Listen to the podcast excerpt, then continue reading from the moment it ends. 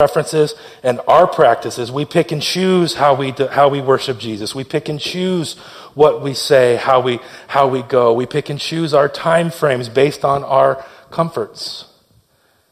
In so many ways, some cultural, Christian culture scholars have said we've taken the gathered Sunday worship and placed it on the same level as your gym, as Pilates, as yoga, as a hike, as a football game. Every, it's the same. And Paul goes, no, no, no, no, no, no. You can't pick and choose this.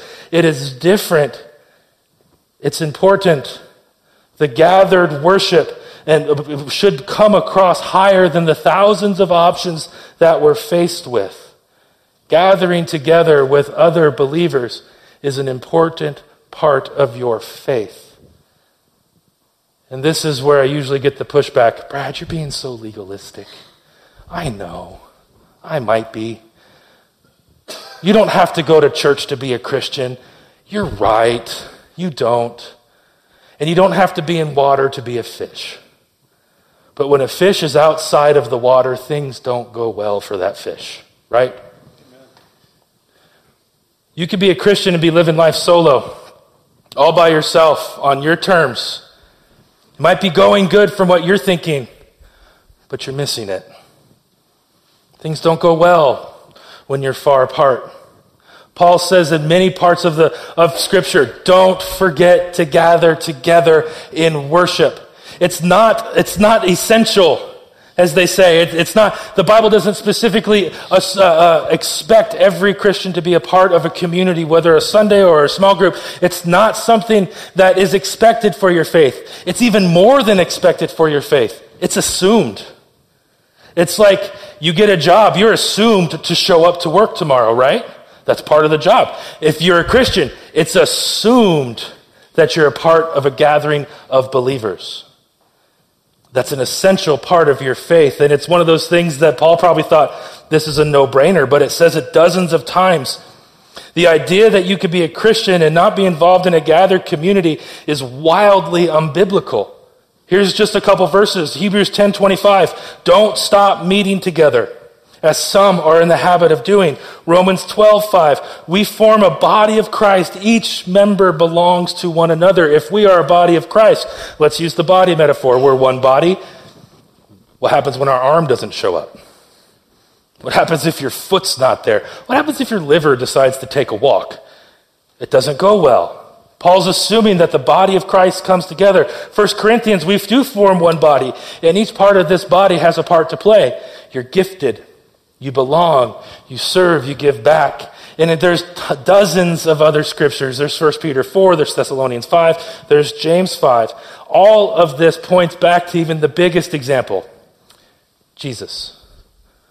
When did he do most of his miracles? In the temple. Because he was going to his church to belong to his community to offer his sacrifices. If Jesus, who had the ultimate get out of church free card, went to gathered worship, went to temple on a regular basis, shouldn't we?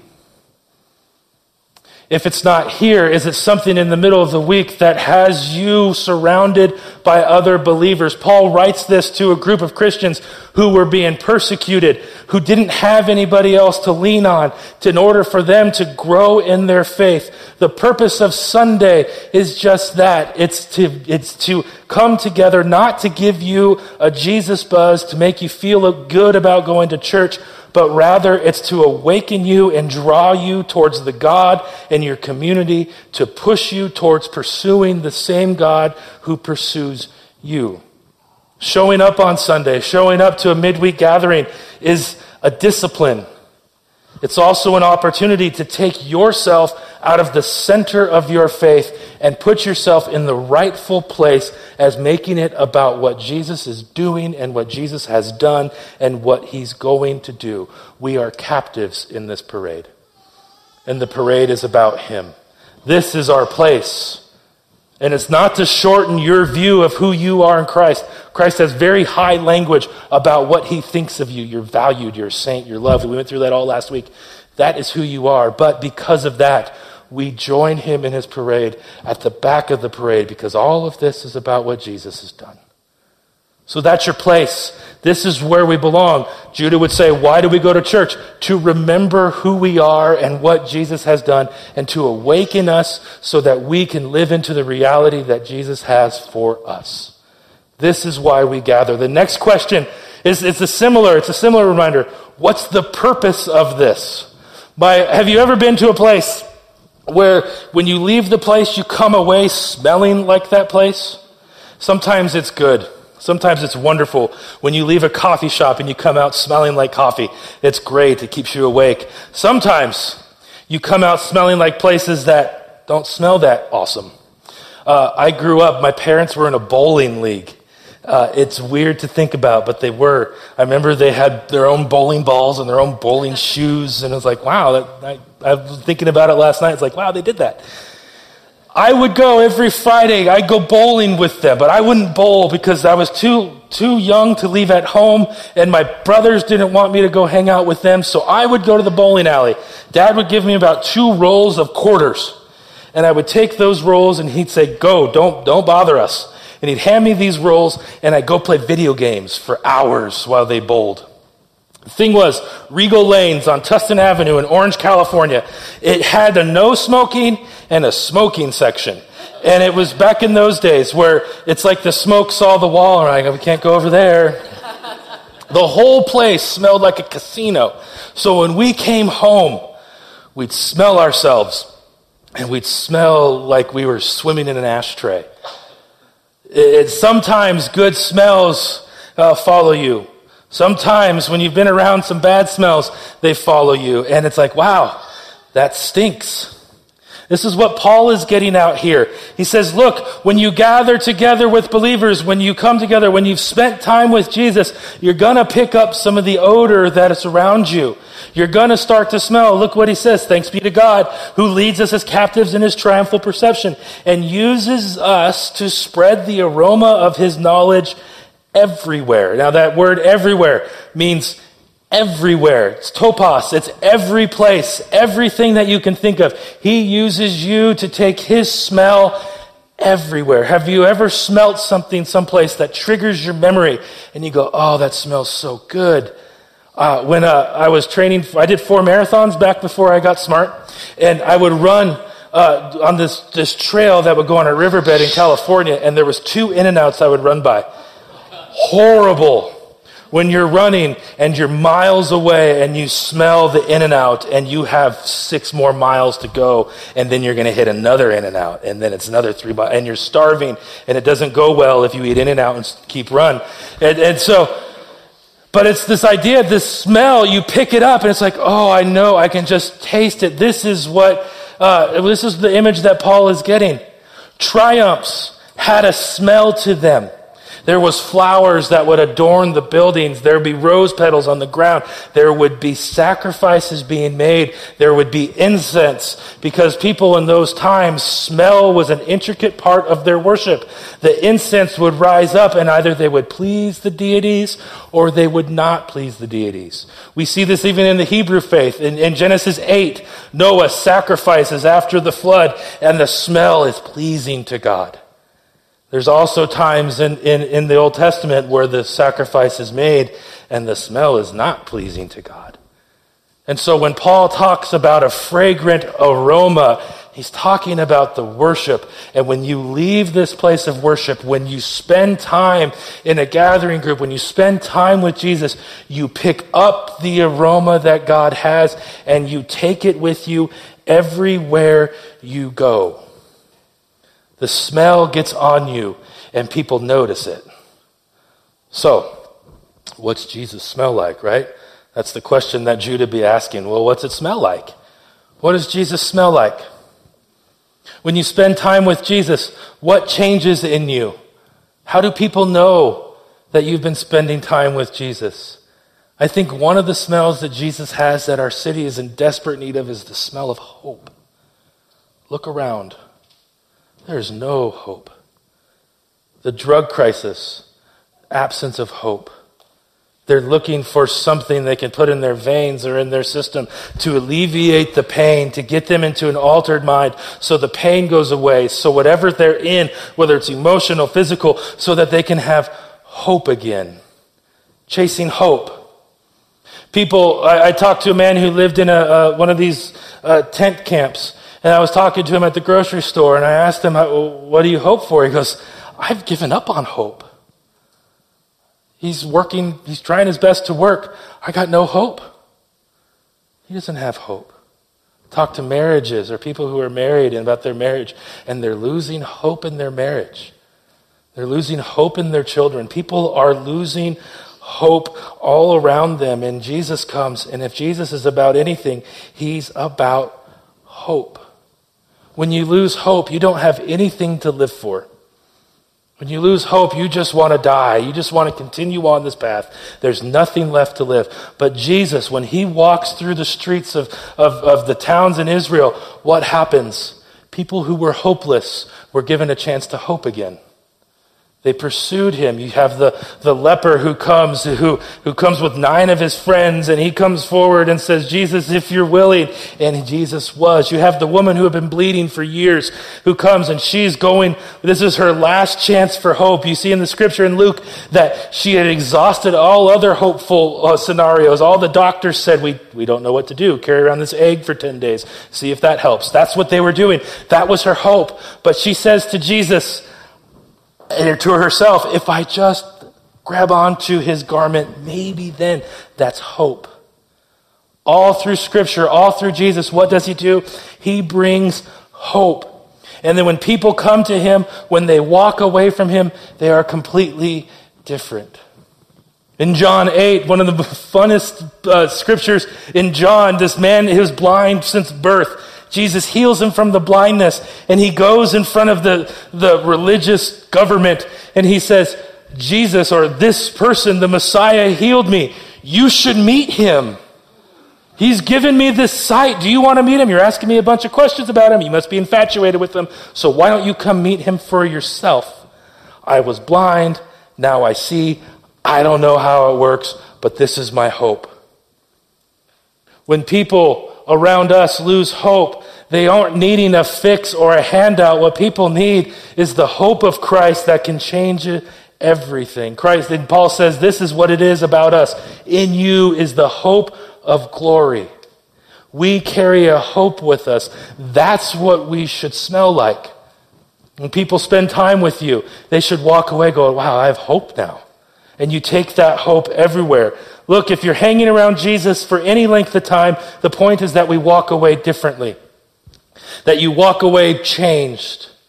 If you haven't changed in a while, perhaps we need to walk a little bit more with Jesus.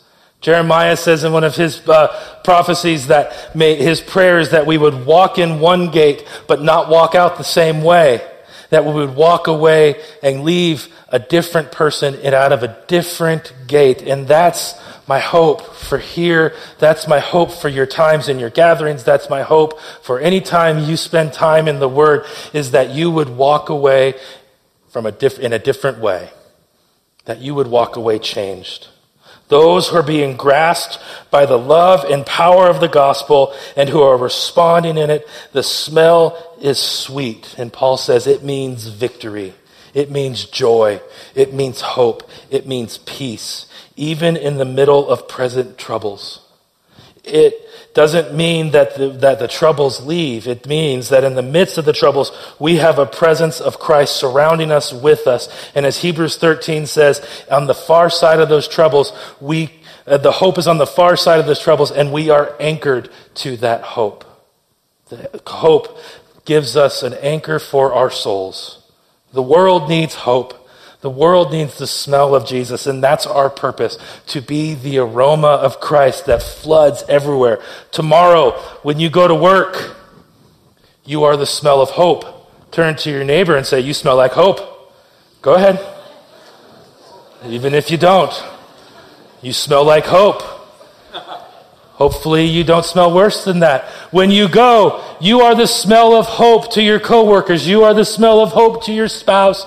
You are the smell of hope to your children. You are the smell of hope to your gathering group. You smell like hope. Y'all stink. And that's good. Last thing that Paul says has anybody got another word for a move that starts with a P? Who? In Spanish, it means parade. Piranha.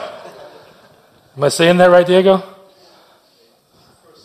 Proceed. Okay. All of those. Move. Paul says that we are not about anything else. We are about a movement that's happening. Look in verse 17. Unlike so many, we do not peddle the word of God for profit. On the contrary, in Christ we speak before God with sincerity as those who are sent from God. Here's what Paul is addressing. The Corinthians were very much about image. They were very much about what you look like, how much money you had. And so they see Paul who comes to this church. And where does Paul spend most of his time? In prison, shipwrecked. He doesn't have a eight figure job. He's not the most status driven person. And so they would look down on Paul. And so Paul, in a, in a way here, is, is defending himself. He's not preaching so that people would pay him as some in that culture would do. They would come and stand on the corner with a new idea and they would charge for it. Uh, there's a Greek word for them, spermopolis, which means seed spreader. And, and they would just pick up little ideas and they would throw it around and, and then hopefully they'd get a gathering together or people would follow them and then they, they would say, oh, I have more wisdom. And then they would give them all sorts of money. And Paul says, I don't do that. I'm not in this for my own gain. I'm not in this to, to lift my own name here. I'm in this because of the movement of God that we are about. We serve the move of God. We serve the piranha of God, or we serve the processional of God, the parade of God. This is what we're about. It's going back to His, the place where we are. The move of God is what Paul is thinking. And from the beginning of time, there has been a movement of God coming to earth. God comes to earth in Genesis. And all we see through scripture is a God who is here, who comes from heaven to come for, to here. He sends Jesus to put on our clothes, to wear our skin, to walk on our, our streets, because God is always moving towards us. God is always moving to capture that one more person to come into his parade. He died. Jesus comes, dies on a Roman cross, rises again in order to keep that movement going. And since then, God has sent his spirit to move in us, directing us, guiding us, gifting us, empowering us so that God is still on the move through you in each of these specific places where we are now. Wherever you are, God is on the move.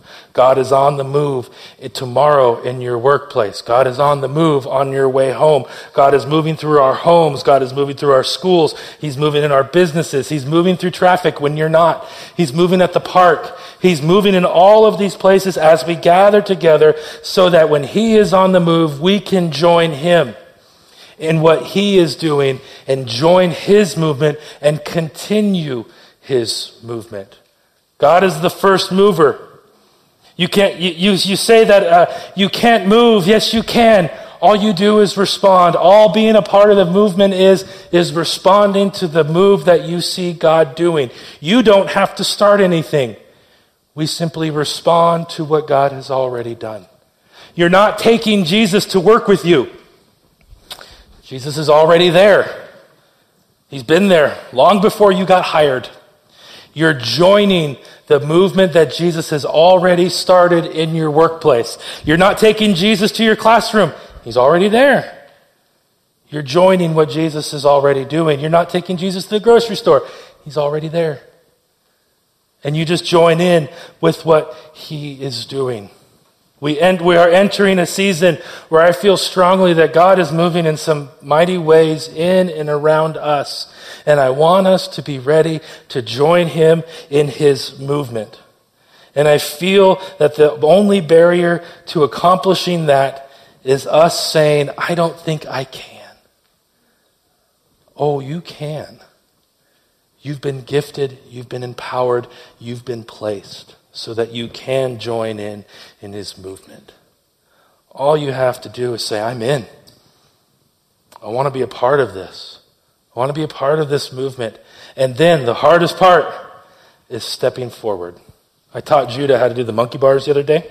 He does them better than me. And he would just hang there as long as he can because he was scared to let go and grab the other bar. But finally, if I'm, I'm barely, I'm not even holding him, I just have my arms around his feet.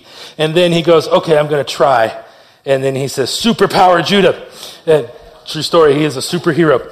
And, uh, and, and he, he decides he's going to reach and grab. I'm not doing anything. I'm just, I'm just present with him. I have my hands under him in case he falls, right? It's him saying, I see where the next move is supposed to be, and I'm going to reach for it. And until he reaches for it, he's just wasting energy hanging onto the bar. It takes more energy to hang there than it does to actually move. Courage is what was lacking the courage for him to reach out and grab. And I feel that with a lot of us, that's what's lacking in our faith. God might be calling you to a new reality in, in faith. God might be bringing you out of what, what used to be this season and bringing you into a new season. And what is lacking for that and for you to move is the courage to take the step to reach out to the next bar. Don't be afraid of falling. He's going to be there to catch you. He's not going to let you fall and hit the ground. If anything, he's going to grab on tighter and help you make the next move. We are joining a movement, God. We are placed in the back because it's about Jesus. We smell like the, like Christ. We smell like hope. And then we're moving forward. We serve the movement of God. We don't come here for our own ego. We don't come here to look good for our own image. We come here for the sole purpose of Jesus and his movement in our city to invite people to hope, to invite people to a new reality that there is hope in their world and it comes only through Christ. That's why we're here. That's why we celebrate communion today and not last week, because it's a reminder. When Jesus said to the disciples that night, Whenever you gather together, remember me. This is one of the ways we remember. We look at the, we look at the juice, we look at the bread, and we remember that Jesus says, This is my body, and he breaks the bread and says, Whenever you're together, remember this. Remember it's about me. And this is my blood. Whenever you gather together, remember this. Remember, it's about what I've done to conquer death. Not just so that you can have an afterlife of peace. That's, that's part of it, but that's not all of it. Most of it is so that you can have hope in the present day. This is why we gather for this. And so today we're taking communion as a reminder that it's about, first and foremost, the movement of God. The movement of Jesus towards us so that we can aid in his movement towards others. Jesus goes through a lot of stories to tell how far he would actually go to save just one. We are the ones, but there's other ones who actually need Jesus too. And so, uh, uh, as I pray, I'll invite the communion servers to come down. And then, uh, as will be two stations as we take communion, there'll be one here and there'll be one over there. Go to the one that's closest to you if you want. Uh, all of this is gluten free. Uh, I don't know if any other health things that we need to go over. But uh, we, how we do communion here is you take a piece of the bread and then you dip it and then you could you could eat it up here or you could take it back to your seat if you would like to worship and contemplate. I do ask this before you come. Paul asks us that we uh, there's a couple steps that we need that we should check on ourselves before we take communion.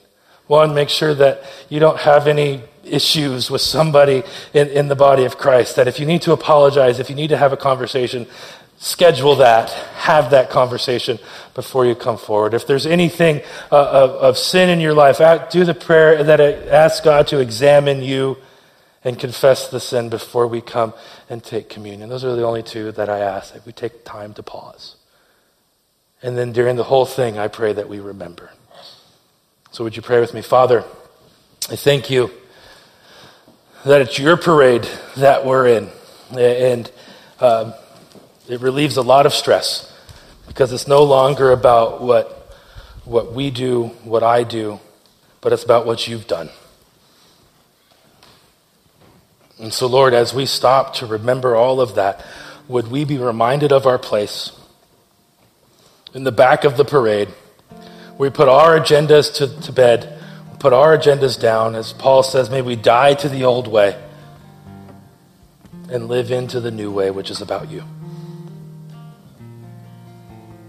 Lord, would we put on the clothing of hope around us so that when people come near us, they smell something different and they're drawn to you.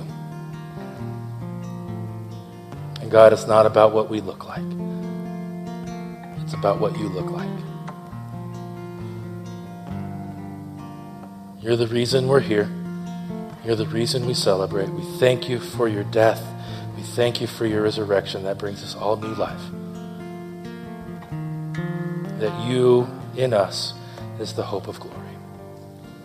In Jesus' name. Amen. When you're ready, come.